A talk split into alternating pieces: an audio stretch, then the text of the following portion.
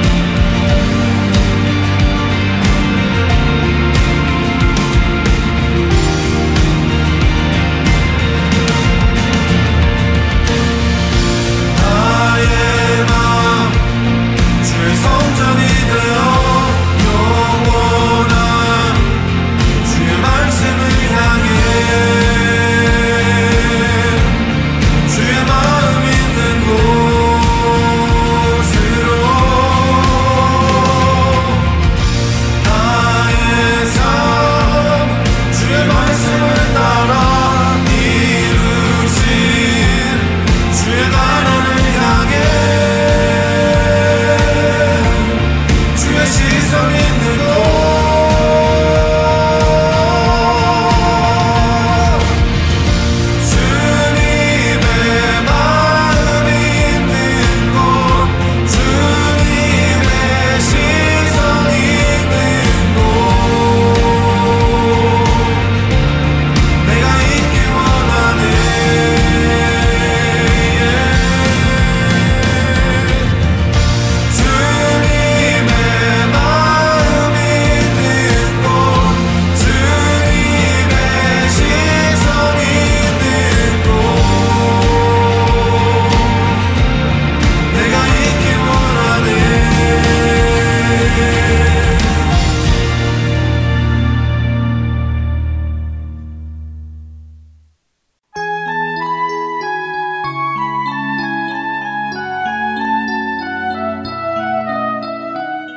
여러분께서는 할텐 서울 복음 방송 주안의 하나 사부 방송을 듣고 계십니다.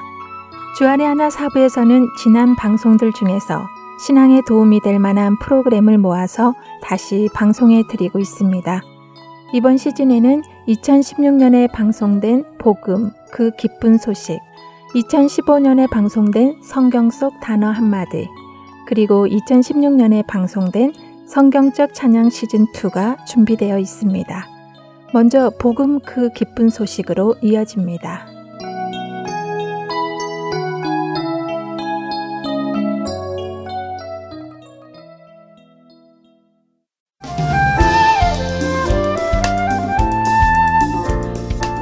애청자 여러분 안녕하세요. 여러분들과 함께 하나님의 구원 역사를 살펴보는 프로그램 복음 그 기쁜 소식 진행의 민경훈입니다. 네, 여러분 안녕하세요. 강승규입니다. 지난 시간에는 죽음에 대해 조금 더 생각을 해보았습니다.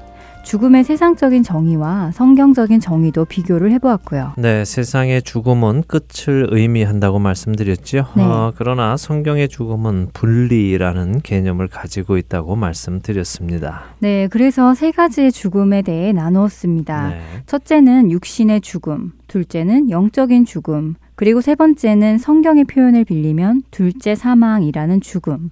이렇게 세 가지 죽음이었습니다. 그렇죠. 네. 그래서 첫 번째 육신의 죽음은 육신과 영의 분리. 그다음에 영적인 죽음은 우리의 영이 하나님과 분리되는 죽음이었죠.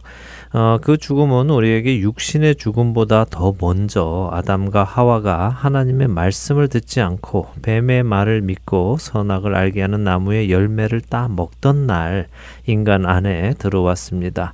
그들은 그날 에덴 동산에서 쫓겨나게 되지요. 하나님과의 교제가 끊어진 것입니다. 그 이후로 그 후에 태어나는 모든 인간은 영적으로 죽어 있는 상태에서 태어난다고 하셨지요? 그렇습니다. 그래서 예수님께서 오셔서 하신 일이 죽었던 우리 영혼을 먼저 살리시는 일을 하셨다 하는 것을 성경의 여러 곳을 찾아보면서 확인을 해 보았습니다. 네, 지난 시간에 우리가 영적으로 죽었었는데 죽은 것을 깨닫지 못한 이유가 죽었기 때문이라는 말씀이 기억에 남더라고요. 네.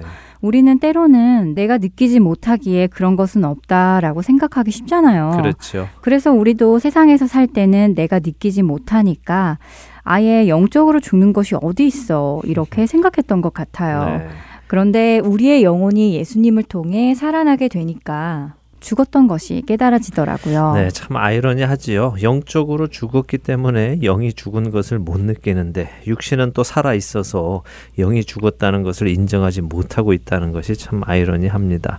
그러니 그 영이 살아나지 못함을 경험하고 육신이 죽게 된다면 얼마나 슬프겠습니까?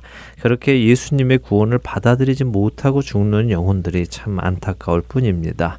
자, 그리고 어쨌든 죽음 그 세 번째는 성경 요한계시록에 나오는 둘째 사망으로 하나님과 영원히 분리되는 죽음이라고 말씀드렸습니다. 그리고 중요한 포인트는 그 둘째 사망은 영원하다는 것이죠. 맞습니다. 둘째 사망이 영원하다는 것은 첫째 사망인 육신의 사망과 영적인 사망에는 끝이 아니라 기회가 있다는 의미가 내포되어 있다고도 말씀드렸습니다. 뭐 다른 말로 표현하자면 회복이라고 말할 수 있을 것입니다. 어, 회복이요? 네. 분리되었던 것을 다시 붙게 하는 것이지요. 어, 그렇네요. 떼어진 것을 다시 붙이는 작업이 회복이라고 할 수 있겠네요. 네. 자, 문제는 그 회복이 가능하느냐 하는 것입니다. 사실 우리가 알아야 하는 하나님의 중요하신 성품 중에 하나는 공의의 하나님입니다. 하나님의 공의이지요. 하나님의 공의요? 네. 어, 하나님의 공의라는 말은 많이 들어보았는데요. 그 의미를 정확히 공부해 본 적은 없는 것 같습니다. 공의라는 것이 무엇인지 설명을 듣고 가면 좋을 것 같은데요. 네, 그렇죠. 성경은 공의 혹은 정의를 하나님의 속성, 그러니까 하나님의 성품 중에 하나인 것을 우리에게 말씀해 주십니다. 어, 예를 들어 이사야서 5장 16절 같은 경우는 하나님의 성품을 나열해 주시기도 하시는데요. 한번 찾아서 읽어보지요. 네. 오직 만군의 여호와는 정의로우심으로 높임을 받으시며 거룩하신 하나님은 공의로우심으로 거룩하다 일컬음을 받으시리니 네. 네, 하나님께서는 만군의 하나님이시며 정의로우시며 높임을 받으시며 거룩하시며 공의로우시다 하는 하나님의 성품을 나열해 주시네요. 네, 그렇죠. 또 그 중에서도 하나님께서 정의로우시기도 하시고 또 공의로우시기도 하시다고 말씀하십니다. 정의롭다, 공의롭다 하는 것은 거의 비슷한 의미이긴 한데요. 일단 사전적인 의미로 보았을 때 정의는 진리에 맞는 올바른 도리라고 표현하고 있고요. 공의는 공평하고 의로운 도의라고 표현을 합니다. 그 표현으로 보면 하나님은 진리에 맞는 올바른 도리를 행하시는 분이시다. 네. 공평하시고 의로운 분이시다. 이렇게 이해하면 되는 건가요? 네, 기본적으로는 그런데요. 이 공의를 성경 사전은 또 어떻게 설명을 해 주시는가 우리가 한번 보도록 하겠습니다. 성경 사전은 이렇게 말씀하십니다. 공의 또는 정의에 해당하는 히브리어는 미시파트와 체다카이다. 미시파트는 재판의 태도, 옳음, 공평한 것 등을 뜻하며 체다카는 의로움, 경건, 덕을 뜻한다. 공의는 하나님의 성품 중의 하나로 각 사람을 공평하게 취급하시는 데에서 잘 드러난다. 하나님은 공의를 굽게 하지 않으시며 공의로 판단하신다. 이렇게 되어 있습니다. 네, 그러면 공의란 옳은 것, 공평한 것, 경건한 것 이렇게 이해를 하면 되겠군요. 예, 그렇습니다. 옳고 공평하고 경건한 것이 공의라고 말할 수 있습니다. 그런데 옳다, 공평하다 하는 것의 의미가 세상과 성경에는 조금 차이가 있습니다. 흔히 우리는 공평하다 하면요, 다 똑같이 대하는 것을 공평하다고 생각을 합니다. 어, 무엇을 공평하게 나누자 하면 보통 어떤 의미입니까?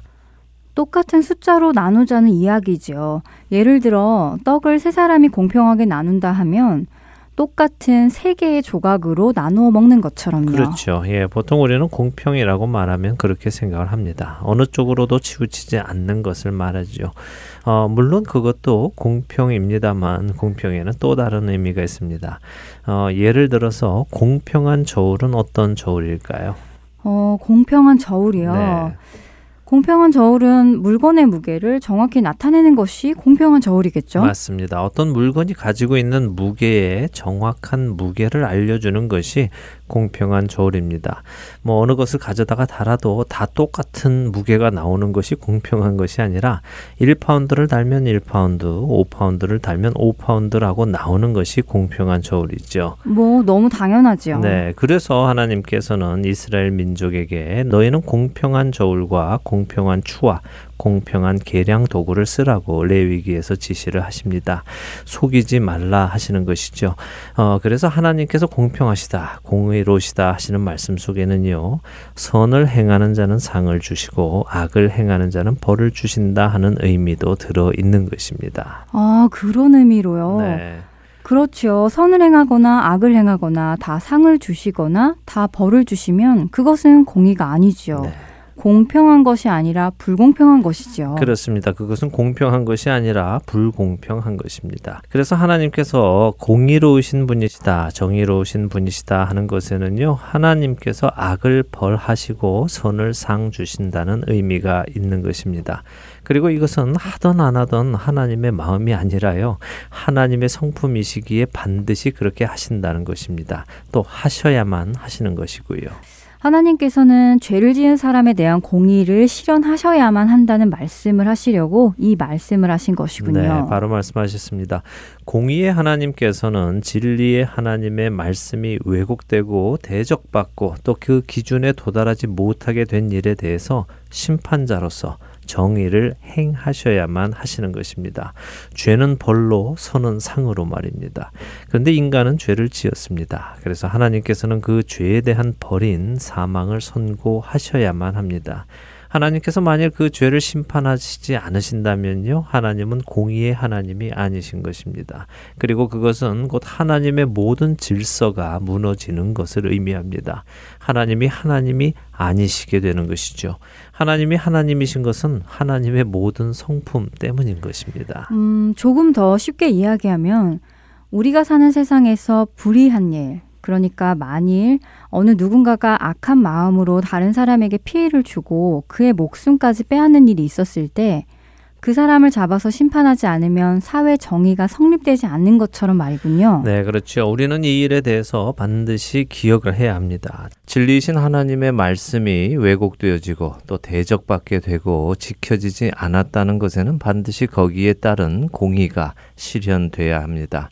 그리고 그 공의의 실현은요, 다른 표현으로 하면 회복이라고 할 수도 있지요. 진리신 하나님의 말씀이 왜곡되어지고 대적받게 되고 또 지켜지지 않았다는 것에는 반드시 거기에 따른 회복이 있어야 한다는 것입니다. 그리고 그 회복이란 공의의 충족이기도 한 것이죠. 어, 그러니까 회복은 곧 잘못된 것을 다시 바로잡는 의미를 가지고 있는 것이군요. 네, 바로 그래서 제가 처음에 질문을 드린 것입니다. 과연 하나님의 말씀이 굽어지게 된 일이 회복 가능한 일인가 하는 것이죠.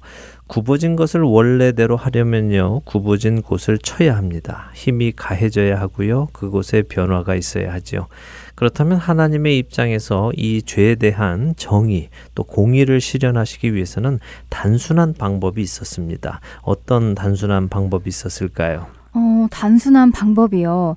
글쎄요, 뭘까요? 그냥 죄를 처벌하시면 되는 것 아닌가요? 네, 그렇죠. 맞습니다. 하나님께서는 단순하게 죄를 지은 사람은 사망으로 처벌하시고 또 하나님을 반역했던 사탄과 그를 따르는 천사들 그리고 거기에 쓰임 받은 뱀 이 모두를 간단하게 사망이라는 벌로 처벌을 하셨으면 모든 일은 끝났었습니다. 네. 그것이 공평한 것이죠.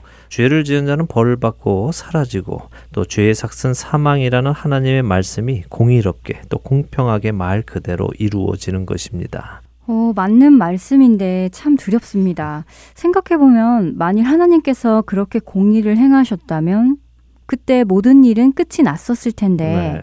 하지만 하나님께서는 그때 바로 그 일을 하지 않으셨군요. 맞습니다. 하나님께서는 그 정의를 실현하시는 일을 잠시 미루셨지요. 왜냐하면 하나님의 성품 안에는 오래 참으시는 성품이 또한 있으시기에 그렇습니다. 하나님은 죄를 바라보실 수 없으실 만큼 죄를 미워하시는 분이시지만 또 동시에 오래 참으시기도 하시는 분입니다. 그리고 그 이유는 하나님의 영광 때문입니다. 이사야서 48장 9절을 보면요. 그런 하나님의 마음이 잘 표현되어 있습니다. 한번 읽어 주시죠. 내 이름을 위하여 내가 노하기를 더디할 것이며 내 영광을 위하여 내가 참고 너를 멸절하지 아니하리라. 네. 어, 그렇네요. 하나님께서 하나님의 영광을 위하여 멸하지 않으시고 노하기를 더디하신다고 하시네요. 그렇습니다. 우리가 처음 몇 시간 나눈 것 기억하실 것입니다. 하나님께서는 모든 것을 아시고 계셨습니다. 이미 보셨죠. 그럼에도 불구하고 하나님은 이 모든 일을 시작하셨습니다. 그 이유는 이 모든 것을 하셔야 하시고 보셔야 함에도 불구하고 그것이 충분히 할 가치가 있는 일이기에 그러셨겠죠. 바로 이 일이 하나님의 영광을 드러내는 일이기에 그렇습니다. 아, 그 영광이 구체적으로 무엇인지는 우리가 차차 알아나가도록 하고요. 오늘 우리가 생각해야 할 것은 바로 이 정의와 공의가 무엇인지이고요. 이 정의와 공의가 충족되기 위해서 일어나야 하는 것이 무엇인지를 살펴보려 합니다. 이미 정의와 공의는 나누었습니다. 네, 정의는 옳은 것, 공평한 것이라고 나누었습니다. 네. 쉽게 말하면 선은 상을 받고 악은 벌을 받는 것. 그것이 옳은 일이고 공평한 것이며 그것을 정의라고 말한다는 것이죠. 네, 그리고 그 심판이 일어나야 공의가 충족된다는 것을 말씀드렸습니다. 다시 말해 선악 간의 대가를 치르는 것이 곧 공의의 충족이라는 것이죠. 그런데 그 대가는 어떻게 치루어져야 합니까? 우리가 알듯이 죽음으로 치루어져야 하죠. 그렇죠. 죄는 죽음으로 그 대가를 치루어야 공평한 것입니다. 죄에 대한 희생이 있어야 하는 것이죠. 그것이 공평한 것입니다. 근데 이 죽음을 다른 말로 표현하면요. 몸값이라고도 말할 수 있습니다. 몸값을 사망에게 치루어야 공평하게 되는 것이죠. 자, 이제 성경을 살펴보면서요, 우리가 알고 있는 이 내용들을 정리해 보도록 하죠. 어, 모든 사람은 죄인입니다. 그렇죠? 네, 로마서 3장 10절의 말씀처럼 의인은 하나도 없지요. 네, 그리고 죄의 삭은 사망이라는 말씀도 있습니다. 네, 역시 로마서 6장 23절의 말씀입니다. 죄의 삭은 사망이요라는 말씀입니다. 자, 공의의 하나님께서는 죄를 지은 모든 자를 사망이라는 판결로 심판하셔야만 하십니다. 그것이 그분의 공의, 공평함을 이루는 것입니다. 그런데 하나님 안에는 공의의 성품도 있으시지만 또 사랑의 성품도 있으십니다. 성품만 있으실 정도가 아니라요. 하나님은 사랑 그 자체이십니다. 성경의 어느 말씀이 그 말씀을 해주고 계십니까? 요한일서 말씀으로 기억합니다. 하나님은 사랑이시라. 네, 맞습니다. 요한일서 4장 8절 말씀이죠. 하나님은 사랑이심이라라고 말씀하십니다. 사실 하나님은 우리 죄인을 전혀 살려주실 이유가 없으셨습니다. 그분은 공의만을 행하시면 됐습니다. 어느 누구도 그분의 그 공의에 대해서 토를 달지 않을 것입니다. 오히려 그분이 그 공의를 실행하시지 않는 것에 대해서 토를 달 수는 있겠지요. 그런데 하나님 안에 있는 사랑의 성품이 우리를 그냥 죽도록 하시지 않으셨다는 것입니다. 그냥 그렇게 내버려 두시지 않으셨다는 것이죠. 그리고 그 방법을 하나님만이 생각해 내실 수 있는 정말 기가 막힌 방법을 준비하셨습니다. 하나님만이 생각해내실 수 있는 기가 막힌 방법이요. 네. 성경은 하나님의 이 계획을요, 자주 비밀이라는 표현으로 사용을 했습니다. 에베소서 1장이나 골로새서 1장 등을 잘 읽어 보시면요, 하나님의 이 계획을 깨닫게 된 사도 바울이 이것을 비밀이라고 표현을 하고요. 또 이 비밀이 만세와 만대로부터 숨겨졌던 비밀이었는데 그리스도께서 오심으로 해서 이제 알려졌다고 설명을 하십니다. 사실 우리는 예수님을 너무 잘 알고 있어서요. 또 그분이 오셔서 하신 대속 사역에 대해서 잘 알고 있어서 일이 어쩌면 그렇게 놀랍게 받아들여지지 않는지도 모르겠습니다만 말씀드린 대로 죄인은 죽어야만 하는 것이었습니다. 그 죄인이 살기 위해서는 다른 자가 대신 죽어야만 했습니다. 하지만 다른 자들도 모두 자신의 죄로 인해 죽어야 하기 때문에 대신 죽어줄 수가 없지 않나요? 그렇죠. 모든 사람은 자기 자신의 죄값을 자신의 목숨으로 치루어야 할 여력밖에는 없었습니다. 남의 죄값을 감당할 능력이 없지요. 그렇기에 바로 죄가 없으신 누군가가 죽어야 이 일이 이루어지는 것이군요. 네, 그래서 하나님께서는 친히 그 아들이 육신을 입고 이 땅에 오셔서 살도록 하십니다. 그리고 그분이 죄 없이 살게 하시고 죄 없는 상태에서 죽으심으로 죄 없는 그 누군가가 죽지 않아도 되는 그 누군가가 죽음으로 인해 하나님의 정의, 다시 말해 공평함이 또 한 번 깨지게 되는 것이지요. 아, 그러니까 처음에는 사람이 죄를 지음으로 해서 하나님의 정의가 깨어지게 되었고 이번에는 사람이 죄를 짓지 않았는데도 죽음으로 해서 정의가 또 깨어지게 음, 되었다는 것이군요. 네, 맞습니다. 죄를 짓지 않은 사람이 죽음이라는 형벌을 받은 것은 공평하지 않은 것입니다. 그렇죠? 그렇죠. 네, 이것이 놀라운 하나님의 계획이었던 것인데요. 자, 이제 로마서 5장 12절을 보지요. 한번 읽어 주세요. 네. 그러므로 한 사람으로 말미암아 죄가 세상에 들어오고 죄로 말미암아 사망이 들어왔나니 이와 같이 모든 사람이 죄를 지었으므로 사망이 모든 사람에게 이를 얻느니라. 네, 한 사람으로 말미암아서 죄가 세상에 들어왔습니다. 그 죄를 짓던 그날 사람은 영적인 죽음을 맞아서 하나님과 떨어지게 되었습니다. 그리고 육신의 죽음도 맞게 되지요. 사망이 사람들 안에 들어오게 되었습니다. 어, 그리고 모든 사람이 죄를 지었으므로 사망이 모든 사람에게 들어왔습니다. 하지만 이와 똑같은 방법으로요, 이제는 의가 우리 안에 들어오게 되었는데요. 방금 읽은 이 12절 밑에 있는 18절과 19절을 읽어 주시죠. 네, 로마서 5장 18절과 19절입니다. 그런즉 한 범죄로 많은 사람이 정죄에 이른 것 같이 한 의로운 행위로 말미암아 많은 사람이 의롭다 하심을 받아 생명에 이를 얻느니라. 한 사람이 순종하지 아니함으로 많은 사람이 죄인 된 것 같이 한 사람이 순종하심으로 많은 사람이 의인이 되리라. 네, 그렇습니다. 한 사람이 순종하지 않음으로 많은 사람이 죄인이 되었던 것처럼 이번에는 한 사람이 순종하심으로 많은 사람이 의인이 된 것입니다. 그리고 이것을 성경은 하나님의 선물이라고 말씀을 하시지요. 15절과 16절을 읽어 주세요. 그러나 이 은사는 그 범죄와 같지 아니하니 곧 한 사람의 범죄를 인하여 많은 사람이 죽었은즉 더욱 하나님의 은혜와 또한 한 사람 예수 그리스도의 은혜로 말미암은 선물은 많은 사람에게 넘쳤느니라. 또 이 선물은 범죄한 한 사람으로 말미암은 것과 같지 아니하니 심판은 한 사람으로 말미암아 정죄에 이르렀으나 은사는 많은 범죄로 말미암아 의롭다 하심의 이름이니라. 네, 여기서 이제 개역 개정 성경은 은사라는 표현을 하셨는데요. 은사라는 단어의 의미는 선물입니다. 그러니까 하나님께서 예수 그리스도를 통해 우리에게 선물을 주셨습니다. 그 선물이 어떤 선물입니까? 의의 선물이군요. 그렇죠. 그러니까 죽을 자가 의롭다 하심을 받아 죽지 않게 되는 것 말입니다. 그렇습니다. 한 사람의 불순종으로 죄가 들어왔고요. 그 결과로 죽음이 들어왔습니다. 같은 방법으로 한 사람의 순종으로 인해 의가 들어왔고 그 결과로 생명이 들어온 것이죠. 자, 오늘은요, 그 공식만을 여러분들께 말씀을 드린 것입니다. 하나님께서 어떻게 정의, 곧 공평함을 해결하시나 하는 것이죠. 말씀드린 대로 죄는 벌, 선은 상, 이것이 정의이고 공의인데 이것을 중심으로 하나님께서 어떻게 정의를 이루시는가를 말씀드린 것입니다.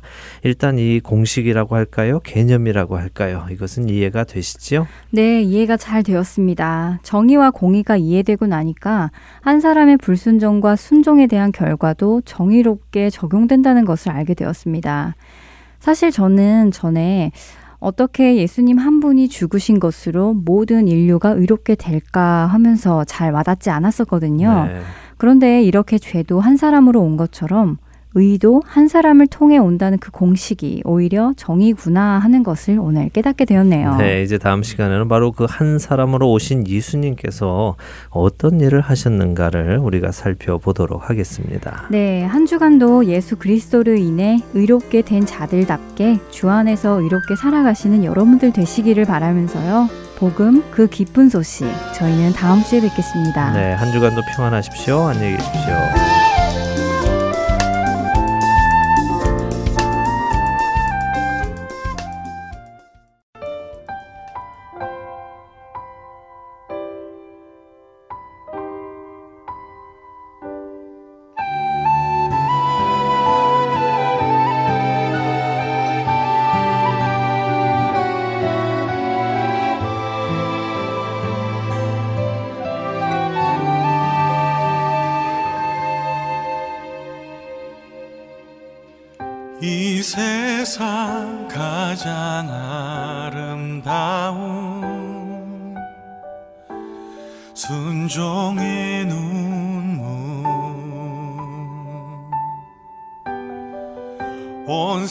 세상 다시 빛나게 한 생명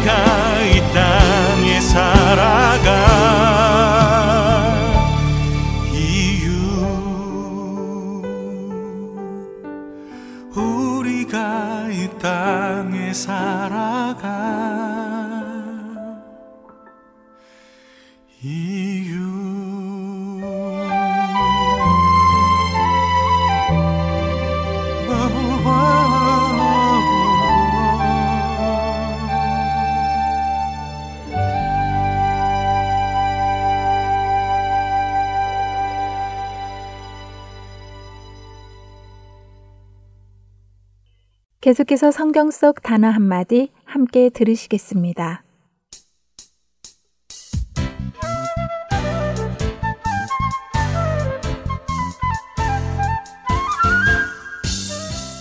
여러분 안녕하세요. 성경 속 단어 한마디 진행의 이다솜입니다. 오늘은 성경 말씀 한 구절 읽으면서 시작하려고 하는데요. 잠언 1장 7절 말씀입니다. 여호와를 경외하는 것이 지식의 근본이거늘 미련한 자는 지혜와 훈계를 멸시하느니라. 오늘날 우리 사회는 어느 시대보다 엄청난 지혜와 지식을 소유하고 있지만 세상은 더욱 악해져 가고 타락해 가고 있음을 보게 되는데요. 배운 자와 가진 자의 횡포와 편법이 난무하고 이에 교회도 예외가 아님은 우리를 눈물 짓게 합니다. 어느 시대보다 성경에 대한 지식과 정보가 넘쳐나지만 교회의 타락과 부패는 날로 심각해져 가고 있는데요. 왜 그런가를 생각해 보면 우리 마음의 중심에 하나님께서 계시지 않기 때문이 아닐까 하는 생각을 해보게 됩니다. 앞에서 읽어드린 잠언의 말씀은 누구나 한 번쯤은 들어봤을 만한 유명한 성경 구절이지요. 지식이 홍수처럼 넘치는 이 시대에 지식의 근본인 여호와를 경외하는 것이 무엇인지 살펴보면서 우리의 삶을 점검해 보기 원합니다. 오늘의 성경 속 단어 한마디, 경외함에 대해서 함께 나누어 보도록 하겠습니다. 경외하다 라는 말은 사전적으로 공경하면서 두려워하다, 경건한 마음으로 숭배하다, 존경하다의 뜻을 가지고 있습니다. 이에 해당하는 히브리어 야레는 두려워하다는 뜻을 가지고 있지만 무서움으로 벌벌 떨며 피하거나 도망친다는 부정적 의미의 두려움이 아니라 무엇인가 강력한 이끌림에 의해 앞으로 나아가게 하는 신비로움이 동반된 존경심을 갖고 적극적으로 다가가는 긍정적 의미의 두려움을 이야기한다네요. 그래서 두려워하다, 공경하다, 귀를 기울이다의 의미와 함께 말을 듣고 순종하여 행한다라는 뜻으로 해석하기도 합니다. 이런 이유로 여호와를 경외하다는 말은 여호와의 길을 걷는 자라는 의미를 포함한다고 하네요. 결국 여호와를 경외하는 것은 곧 여호와께서 정해 놓으신 길을 따라 걸어간다는 뜻이고 이것은 그리스도인들이 마땅히 걸어야 할 길을 기록해 놓으신 하나님의 말씀에 순종하며 살아간다는 뜻이 되는 것이지요. 경외한다는 말은 구약에서의 믿음이 무엇이었는지 이해할 수 있는 중요한 말이기도 한데요. 야곱과 모세가 거룩하신 하나님을 만났을 때 보였던 경외함의 모습. 이것은 결국 신명기 6장에 기록된 하나님께 대한 예배와 순종의 동기가 됩니다. 경외함은 출애굽기를 통해 볼 수 있듯이 이스라엘 백성들이 여호와의 나타나심을 경험했을 때, 구원의 역사를 경험했을 때 해도 나타났는데요. 이러한 두려움은 그들에게 기쁨이 되었고 하나님에 대한 두려움과 기쁨은 그분에 대한 신뢰와 믿음으로 이어진 것을 성경은 기록하고 있습니다. 구약에 기록된 여호와를 경외함이란 하나님을 신뢰하는 자, 하나님께 예배하는 자를 뜻합니다. 특별히 잠언에서는 올바로 행동하는 것을 의미하고요. 올바른 행동이란 하나님께서 만드신 질서와 다스림에 순종하며 살아간다는 의미입니다. 정리해보면 참 지혜란 하나님을 경외하는 것, 즉 하나님의 말씀 앞에 순종하는 믿음을 이야기하는 것이지요. 하나님을 경외하는 모습을 우리에게 알기 쉽게 보여준 성경 속 인물이 있습니다. 바로 주인 보디발 부인의 끈질긴 유혹 앞에 내가 어찌 이 큰 악을 행하여 하나님께 죄를 지으리이까 라고 외친 요셉인데요. 요셉은 여호와를 경외하는 것이 무엇인가를 삶으로 보여주었지요. 누군가가 자꾸 믿음에서 떠나 타락의 길로 간다면 그 사람에게는 하나님을 경외하는 마음이 점점 줄어들고 있다고 말을 해도 될 것입니다. 나의 모든 삶 속에서 함께 하시는 그 하나님을 깨닫고 그분을 경외한다면 우리의 모든 언행, 즉 말과 행동에는 분명한 변화가 올 것이기 때문이지요. 성경의 말씀 그대로 여호와 하나님을 경외하는 것이 지식의 근본입니다. 우리 안에 하나님을 경외하는 그 모습이 되살아나기를 소원해 봅니다. 진정한 지식과 지혜의 근본은 하나님을 두려워하고 죄를 미워하는 것임을 마음에 새기시며 다음 한 주간도 말씀과 예배로 승리하시는 저와 애청자 여러분 되시기를 소망합니다. 저는 다음 주에 다시 찾아뵐게요. 애청자 여러분 안녕히 계세요.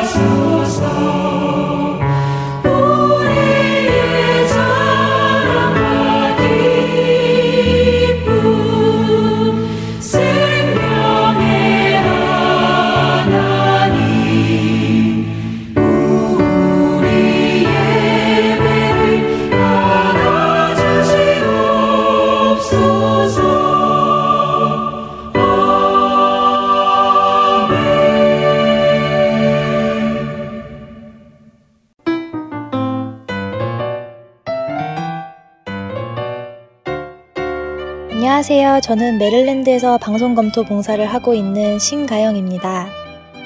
Heart and Seoul 복음방송 홈페이지에 방문해 보셨나요? 홈페이지 www.heartandseoul.org에 접속하시면 더 많은 방송을 들으실 수 있습니다. 그리고 영어 방송인 Children's 프로그램에서 방송되고 있는 daily devotional에 관한 자료들도 찾아보실 수 있습니다. 홈페이지에 접속하셔서 방송 듣기를 클릭하시면 자녀들을 위한 방송 자료실에서 찾으실 수 있습니다. 홈페이지를 이용하실 때 불편하신 점이 있으시거나 궁금한 점이 있으신 분은 사무실 전화번호 602-866-8999로 연락 주시기 바랍니다. 감사합니다.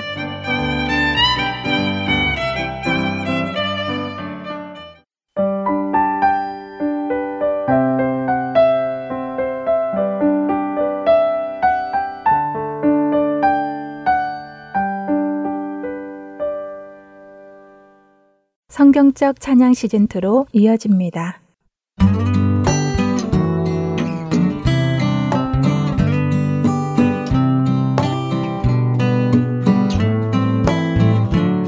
애청자 여러분 안녕하세요. 하나님께 드리기에 합당한 찬양이 무엇인지 나누고 함께 불러보는 성경적 찬양 시즌 2 진행의 박윤규입니다. 우리가 지난 시간에 찬양에 대한 히브리어 중 바락을 나누면서 주님 큰 영광 받으소서라는 찬양곡을 함께 불러보았습니다. 바락은 하나님 앞에서 무릎을 꿇다라는 의미로 하나님 앞에서 내 자신을 스스로 낮추어 하나님만을 높여드리는 의미를 가지고 있다는 것을 나누어 보았습니다. 그리고 또 우리가 하나님을 축복하다라는 뜻을 가지고 있다는 것도 나누어 보았는데요. 축복이란 뜻은 물질이나 건강, 명예, 복을 떠나서 상대를 향한 나의 애정 혹은 사랑 마음을 표현하는 것이라는 의미도 함께 살펴보았죠.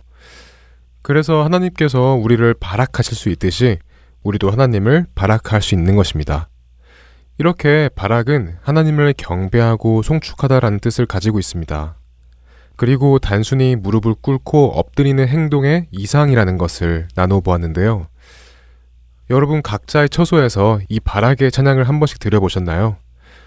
하나님께 우리 자신을 낮추었을 때 그 높으신 하나님의 은혜와 임재가 여러분과 함께 하셨으리라 믿습니다. 성경적 찬양 시즌 2 오늘 이 시간에는요. 찬양의 히브리어 중 야다에 대하여 함께 나누어 보겠습니다. 우리가 지난 시간에는 바락, 무릎을 꿇고 찬양하는 것에 대하여 나누면서 우리가 찬양을 드릴 때 참 다양한 모습으로 찬양을 드린다는 것을 잠시 나누었습니다. 뛰면서 찬양을 드리거나 박수를 치거나 눈을 감고 손을 들고 이런 식의 모습 말이죠. 오늘 나누어 볼 야다라는 이 단어도 제가 방금 말씀드렸던 행동 중에 하나의 뜻을 가지고 있는데요. 무엇일까요? 어, 시즌 1 때도 함께 나눈 적이 있었는데, 네, 그렇죠. 바로 손을 들고 찬양하는 모습을 가지고 있습니다. 청취자 여러분들께서는 찬양을 드릴 때 손을 자주 드시는 편이신가요? 저도 찬양을 드릴 때 손을 들고 찬양할 때가 종종 있는데요. 그렇다면 우리가 찬양을 드릴 때 손을 드는 이유가 과연 무엇일까요? 감사하는 모습의 상징, 항복하는 의미의 상징으로 들겠고 또 여러 가지 이유가 있으실 텐데요. 요즘 예배를 드릴 때 찬양 시간에 많은 분들이 손을 들고 찬양을 하는 것을 쉽게 볼 수 있습니다. 이렇게 대부분의 우리가 자주 하는 행동이라면 왜 손을 들고 찬양을 하는지 그 이유를 명확한 성경적인 근거를 알고 해야 하지 않을까요? 그냥 자연스럽게 의미를 알지 못하고 남들이 드니까 혹은 그것이 문화이니까 손을 들고 찬양하는 이유가 아니라 말이죠. 그래서 오늘은 이 손을 들고 찬양하는 것의 근거를 성경 안에서 찾아보고 또 같이 찬양을 불러볼까 합니다. 우선 보편적으로 시편에 많이 나와 있습니다. 가장 잘 표현된 곳을 찾아보면 시편 134편 2절인데요. 제가 읽어드리겠습니다. 성소를 향하여 너의 손을 들고 여호와를 송축하라. 여기서 송축하라는 우리가 배운 히브리어의 찬양 중 무엇에 속할까요? 네, 그렇습니다. 여기에서 송축하라는 지난 시간에 배웠던 바락입니다. 주님을 송축하다. 이렇게 우리가 주님을 블레싱 할 때 손을 들고 하라는 것입니다. 그럼 20편 134편 2절 말씀은 이런 모습이 되겠죠? 하나님 앞에서 겸손하게 나를 낮춘 자세로 손을 들고 주를 향해 찬양하고 축복하는 모습 말입니다. 이런 모습으로 여러분은 찬양을 드리고 계시나요? 이런 모습으로 전심으로 우리가 찬양을 드리면 좋겠습니다. 그렇다면 찬양곡 중 야다, 손을 들고 찬양하다의 의미를 가진 찬양곡은 무엇이 있을까요? 첫 번째로는 많은 분들에게 알려진 찬양곡이죠. 바로 두 손 들고라는 찬양입니다. 두 손 들고 찬양합니다. 다시 오실 왕 예수님께 오직 주만이 나를 다스리나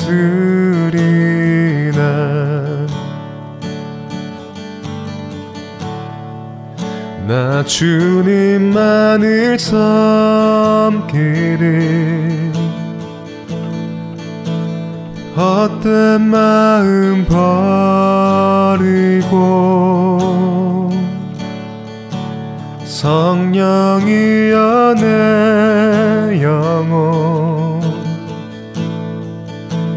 충만하게 하소서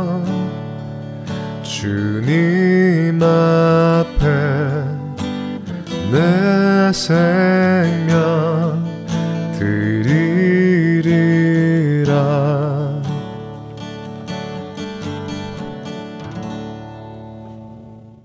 두 번째로는 살아계신 하나님이라는 찬양입니다.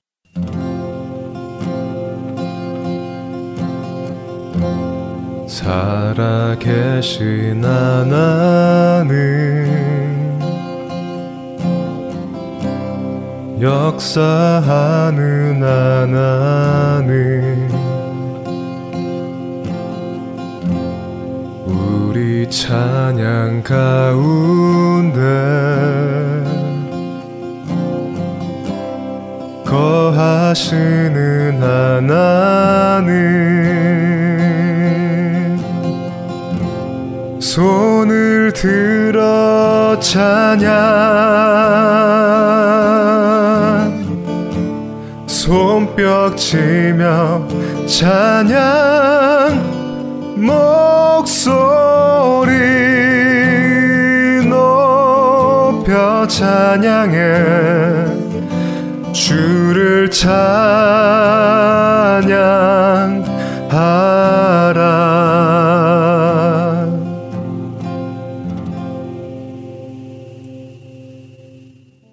살아계시고 역사하시는 하나님을 할랄 찬양 가운데 거하시는 하나님 테일라 그리고 손을 들고 찬양 오늘 배운 야다까지 볼 수 있는 가사입니다.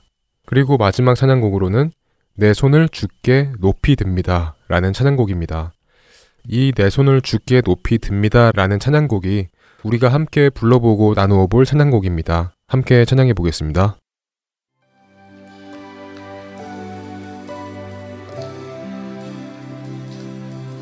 내 손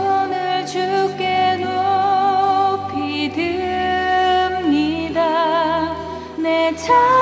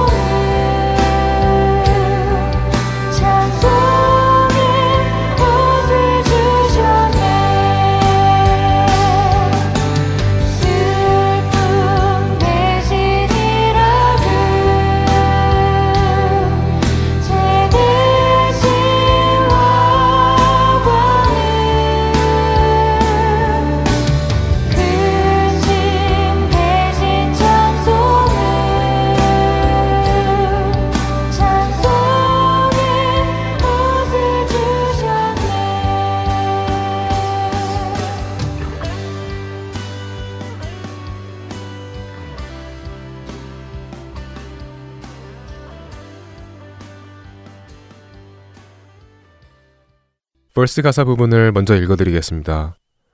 내 손을 주께 높이 듭니다. 내 찬양 받으실 주님. 내 마음을 주께 활짝 엽니다. 내 찬양 받으실 주님. 손을 들고 찬양하는 모습의 야다에 대하여 조금 더 깊게 나눠볼까 합니다. 손을 들고에서 손이라는 단어는 야드라는 단어인데요. 이 단어에서 나온 찬송이라는 단어가 있습니다. 네, 그 단어가 바로 야다라는 단어입니다. 그렇다면 이 야다라는 단어가 성경 어디에서 가장 처음 쓰였을까요? 이 야다라는 단어가 성경에서 가장 처음 쓰인 곳은 창세기 29장입니다. 이 창세기 29장은 여러분들도 잘 아시는 야곱의 이야기가 나옵니다. 시즌 1에서 야곱과 야곱의 아내 레아와 라헬에 대하여 말씀드리면서 레아가 손을 들고 하나님께 나아가는 이야기를 나누어 보았는데요. 기억하시나요? 자세한 내용은 성경적 찬양 시즌 1 8편 2월 20일자 오부에서 들으실 수 있습니다. 그래서 이 시간에는 기억이 나실 정도로 간략하게 이야기를 해드리겠습니다. 여러분들도 아시다시피 야곱은 레아와 라헬 이렇게 두 아내가 있었습니다. 레아와 라헬은 자매였죠.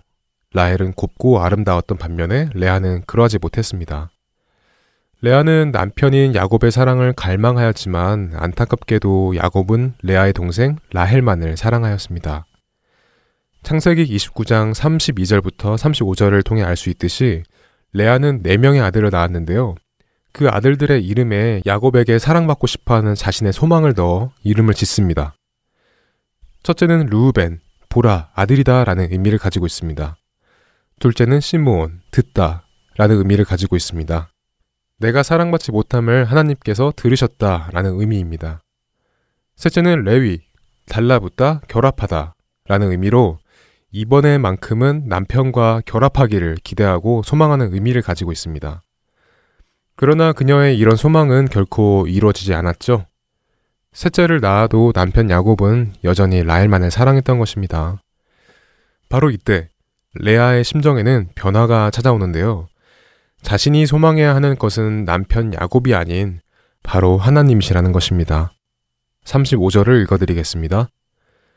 그가 또 임신하여 아들을 낳고 이르되 내가 이제는 여호와를 찬송하리로다 하고 이로 말미암아 그가 그의 이름을 유다라 하였고 그의 출산이 멈추었더라. 레아는 결혼 생활에서 남편 야곱의 사랑을 소망하였지만 남편 야곱은 레아를 사랑해 주지 않았습니다. 자신의 동생인 라헬만을 사랑해 주었죠. 하지만 이 모든 낙담 속에서도 자신을 위해 일하시는 분이 계셨다는 것을 깨닫습니다. 바로 하나님께서 그런 자신의 괴로움을 돌보셨고 사랑받지 못함을 들으셨다는 것을 깨달은 것입니다. 그래서 레아는 이제 내가 사람에게 사랑을 기대하는 것이 아니라 여호와를 야다하리로다, 찬송하리로다 라고 고백하며 바로 이때 레아는 손을 들고 하나님 앞으로 나아가는 것입니다. 바로 레아와 같은 심정으로 하나님께 손을 들고 나아가며 찬양하는 것이 야다라는 것입니다. 여기에서 다 같이 벌스 부분을 찬양하겠습니다. 내가 더 이상 세상의 즐거움, 사랑, 유익을 구하지 않고 나의 소망은 오직 주님이시며 내가 그분만의 은혜와 사랑과 평안만을 얻고 주님 한 분만으로 만족하다는 고백을 드리는 야다의 찬양을 해보겠습니다.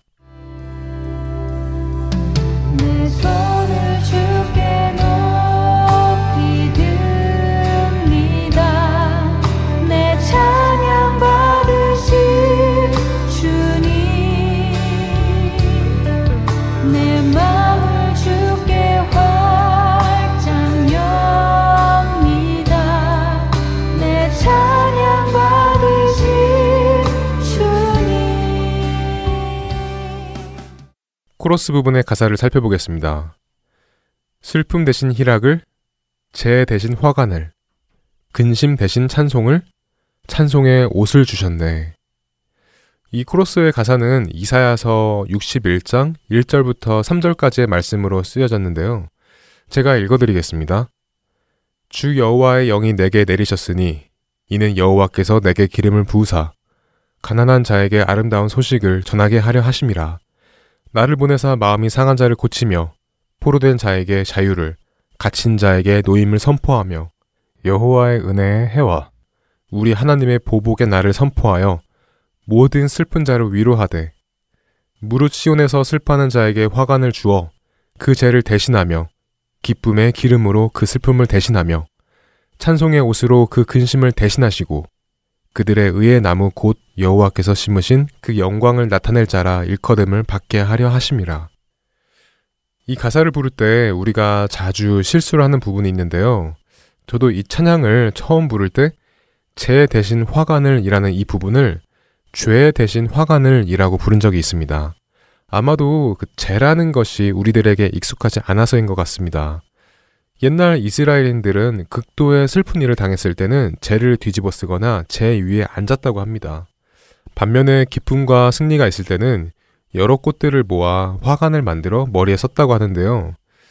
그럼 재 대신 화관을 이라는 이 말의 의미는 무엇일까요?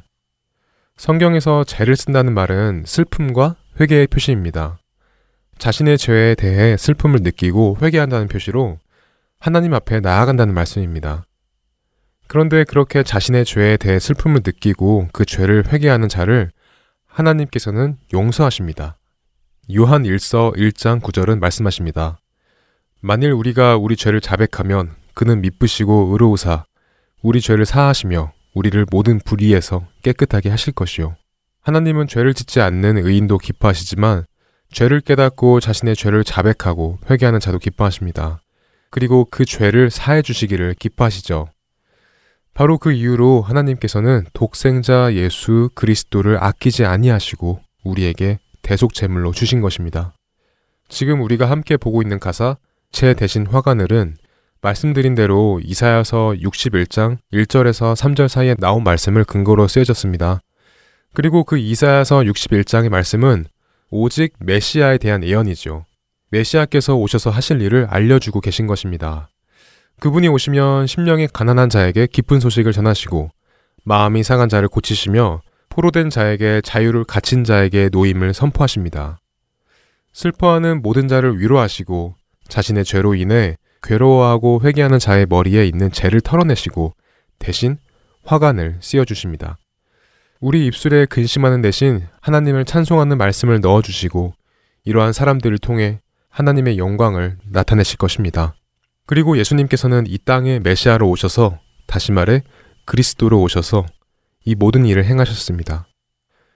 여러분과 저의 모든 죄를 사하셨고 근심을 가져가셨으며 죄에 갇혔던 우리를 사망의 노예였던 우리를 풀어주시고 자유하게 하셨습니다. 바로 그 은혜로 인해 우리는 그 분께 모든 것을 내려놓고 두 손을 들고 나아가는 것입니다.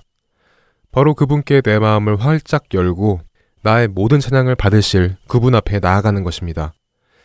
나의 죄를 씻어주신 예수님께 감사함으로 나를 사망에서 생명으로 옮겨주신 예수님께 감사함과 기쁨으로 나의 모든 근심을 가져가시고 나를 찬송의 옷으로 덮어주신 그 예수님의 모든 은혜를 생각하며 이 코러스를 찬양해 보겠습니다.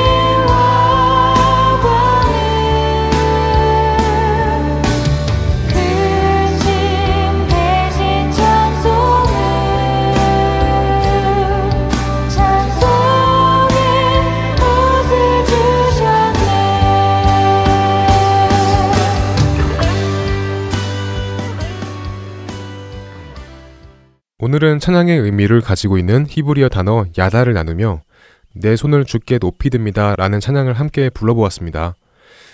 내가 더 이상 세상의 즐거움, 사랑, 유익을 구하지 않고 나의 소망은 오직 주님이시며 내가 그분만의 은혜와 사랑과 평안만을 얻고 주님 한 분만으로 만족하다는 고백을 드리는 의미를 가지고 있는 야다. 바로 레와와 같은 심정으로 하나님께 손을 들고 나아가며 찬양하는 것이라는 것을 나누었습니다. 이제 손을 들고 찬양하는 것이 어떤 의미인지를 알게 되었습니다. 손을 들고 찬양하는 것은 유행이어서가 아니라 더 신실해 보여서가 아니라 나를 내려놓고 나의 온전한 소망이 되시는 주님께 마치 두 팔을 벌리고 나아가는 자녀의 모습으로 나아가며 드리는 찬양이라는 것 꼭 잊지 않기를 바랍니다. 그렇게 주님을 만나시는 여러분이 되시기를 소원하며 성경적 찬양 시즌 2 마치겠습니다. 저는 다음 주 이 시간에 다시 만나 뵙겠습니다. 감사합니다. 안녕히 계세요.